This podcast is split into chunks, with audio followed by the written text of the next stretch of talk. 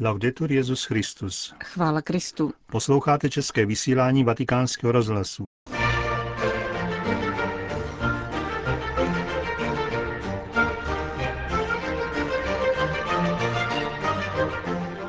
Milí posluchači, vítáme vás u rozhlasových přijímačů ve středu 20. června. Při dnešní generální audienci Benedikt XVI. pokračoval v cyklu promluv o postavách prvotní církve. Věnoval se tentokrát jednomu z velkých církevních učitelů ze začátku čtvrtého století, svatému Atanášovi. Přinášíme vám katechezi svatého otce v plném znění a přehled aktualit. Příjemný poslech. Cari fratelli e sorelle, continuando la nostra rivisitazione dei grandi maestri della Chiesa antica, Drazí bratři a sestry, pokračujeme ve svých návštěvách velkých učitelů antické církve. Dnes chceme obrátit svou pozornost na svatého Atanáše z Alexandrie. Tento autentický hlavní představitel křesťanské tradice byl již několik let po své smrti oslavován jako sloup církve, velkým teologem a cařihradským biskupem Řehořem Naciánským. A byl považován za vzor pravověrnosti jak na východě, tak na západě. Není to tedy náhoda, že Gian Lorenzo Bernini umístil jeho sochu mezi čtyřmi učiteli východní a západní církve spolu s Ambrožem, Janem Zlatoustým a Augustínem, kteří v uchvatné apsidě vatikánské baziliky obklopují katedru svatého Petra. Atanáš byl bez pochyby jeden z nejdůležitějších a nejúctívanějších církevních otců. Ale především tento velký světec byl vášnivým teologem vtělení logos, božího slova, které, jak říká prolog čtvrtého evangelia, se stalo tělem a přebývalo mezi námi. Právě z tohoto důvodu je Atanáš nejdůležitějším a nejhouživnatějším odpůrcem ariánské hereze, která tehdy ohrožovala víru v Krista tím, že minimalizovala jeho božství podle tendence, která se vrací znovu a znovu v dějinách a kterou vidíme v akci různými způsoby i dnes. Atanáš se pravděpodobně narodil v Alexandrii kolem roku 300. Dostalo se mu dobrého vychování, dříve než se stal jáhnem a sekretářem biskupa egyptské metropole Alexandrie. Jako úzký spolupracovník biskupa se tento mladý kněz s ním účastnil Ničejského koncilu, prvního ekumenického svým charakterem, který svolal císař Konstantin v květnu 325, aby zajistil jednotu církve prvního ekumenického svým charakterem, který svolal císař Konstantin v květnu 325, aby zajistil jednotu církve. Nicejští koncilní otcové tak mohli probírat různé otázky a hlavně těžký problém, který vznikl rok předtím z kázání alexandrijského kněze Ária. Na Áriovo kázání, které ohrožovalo rizí víru v Krista, biskupové zhromáždění v Niceji odpověděli tím, že připravili a stanovili vyznání víry, jež bylo později doplněno prvním cařihradským koncilem a zůstalo v tradici různých křesťanských vyznání a v liturgii jako nicejsko-cařihradské krédo. V tomto základním textu, který vyjadřuje víru nerozdělené církve a který se dodnes opakuje při našich eucharistických slavnostech, je použit řecký termín homoousios, v latině consubstantialis. Ten chce vyjádřit, že syn je téže podstaty s otcem, aby se právě zdůraznilo plné božství, jež právě ariáni popírali Morto il vescovo Alessandro, Atanasio divenne... Po smrti Alexandra se Atanáš stal jeho nástupcem jako biskup Alexandrie a i hned ukázal rozhodnost a odmítl jakýkoliv kompromis s teoriemi, jež byly odsouzeny na Nicejském koncilu. Jeho neústupnost, houževnatost a někdy i velmi tvrdá proti těm, kteří se vzpírali jeho volbě za biskupa a především proti odpůrcům nicejského vyznání víry, na něho přivolala nesměřitelné nepřátelství Ariánů a jejich příznivců. Navzdory výsledku koncilu krátce na to získali převahu a v této situaci byl dokonce i Arius rehabilitován a z politických důvodů byli podporováni i samým císařem Konstantinem a pak jeho synem Konstancem II., který po něm nastoupil na trůn. Ariánská krize, o níž se myslelo, že byla zažehnána v Niceji, tak po celá desetiletí pokračovala v církvi těžkými událostmi a bolestivými rozděleními. Atanáš dobře pětkrát musel v třicetiletí od 336 do 366 opustit své město. Strávil 18 let ve vyhnanství a trpěl pro víru. Avšak během svých vynucených nepřítomností v Alexandrii biskup měl možnost zastávat a šířit nicejskou víru na západě, nejprve v Trevíru a pak i v Římě, a také mnížské ideály, které přijal v Egyptě od velkého poustevníka Antonína volbou životního stylu, k němuž měl Atanás vždycky blízko. Když byl definitivně nastolen na svůj stolec, mohl se alexandrijský biskup věnovat náboženskému uklidnění a reorganizaci křesťanských společenství. Zemřel 2. května 373 a toho dne také slavíme jeho liturgickou připomínku. L'opera dottrinale più famosa del santo vescovo alessandrino è il trattato sull'incarnazione del Verbo. Nejslavnější doktrinální dílo svatého biskupa z Alexandrie je traktát o vtělení slova, o božském logos, které se stalo pro naši spásu tělem a bylo jako my. Atanáš v tomto díle říká tvrzením, které se stalo právem proslulým, že boží slovo se stalo člověkem, abychom my se stali Bohem. On se stal viditelným v těle, abychom my měli ideu o neviditelném otci. On sám snášel násilí lidí, abychom my získali neporušitelnost. Svým vzkříšením totiž pán dal zmizet smrti, jako by to byla slámka v ohni. Mezi velkými díly tohoto velkého církevního otce, jež jsou většinou spojené s událostmi ariánské krize, připomeňme pak čtyři listy, které adresoval příteli Serapionovi, biskupovi Stmuis, božství Ducha Svatého, které je jasně potvrzeno, a třicítka slavnostních dopisů, adresovaných na počátku každého roku egyptským církvím a klášterům, aby označil datum velikonočních svátků ale především, aby zabezpečil spojení s věřícími tím, že upevní jejich víru.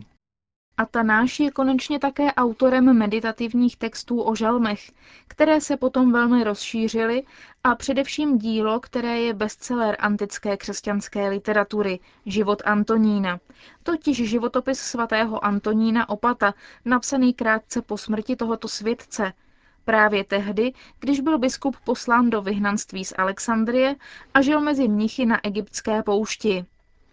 Atanáš byl přítelem velkého poustevníka, takže dostal jednu z ovčích kožešin, zanechaných Antonínem jako dědictví po něm, spolu s pláštěm, který mu sám alexandrijský biskup kdysi daroval. Tento životopis se stal brzo velmi populárním a téměř i hned byl přeložen dvakrát do latiny a pak do různých orientálních jazyků. Vzorný životopis této postavy drahé křesťanské tradici hodně přispěl k rozšíření mnižství na východě i na západě. Ne náhodou četba tohoto textu v Trevíru je ohniskem dojímavého vyprávění o obrácení dvou císařských úředníků, které Augustin umístuje do svých vyznání jako předpoklad jeho vlastního obrácení. come premessa della sua stessa conversione. Ostatně sám Atanáš ukazuje, že si byl jasně vědom vlivu, který mohla mít na křesťanský lid vzorná postava Antonína. Vždyť píše v závěru tohoto díla, aby byl všude poznáván, všemi obdivován, aby po něm všichni toužili, i ti, kteří ho nikdy neviděli, to je znamení jeho cnosti a jeho duše, jež byla přítelkyní Boha. Vždyť Antonín není znám pro své spisy, ani kvůli světské moudrosti, ani kvůli nějaké schopnosti, nebož pouze pro svůj důvěrný vztah k Bohu. A nikdo by nemohl popírat, že toto je dar od Boha. Jak by se totiž vyprávělo ve Španělsku a v Galii, v Římě a v Africe o tomto muži, který žil v ústraní mezi horami, kdyby nedal všude poznávat samého Boha, jak to dělá těm, kteří mu patří, a jak to oznamoval už od počátku Antonínovi.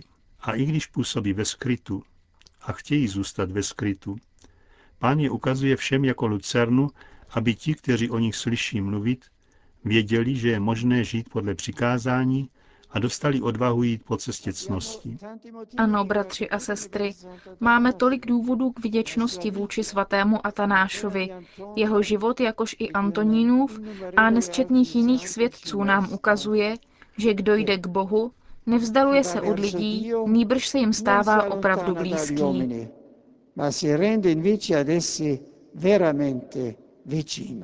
Po modlitbě odčenáš pak svatý otec všem udělil apoštolské požehnání. Sit nomen Domini benedictum, ex hoc nunc et usque in seculum, adiutorium nostrum in nomine Domini, qui fecit celum et terram, benedicat vos omnipotens Deus, Pater et Filius et Spiritus Sanctus.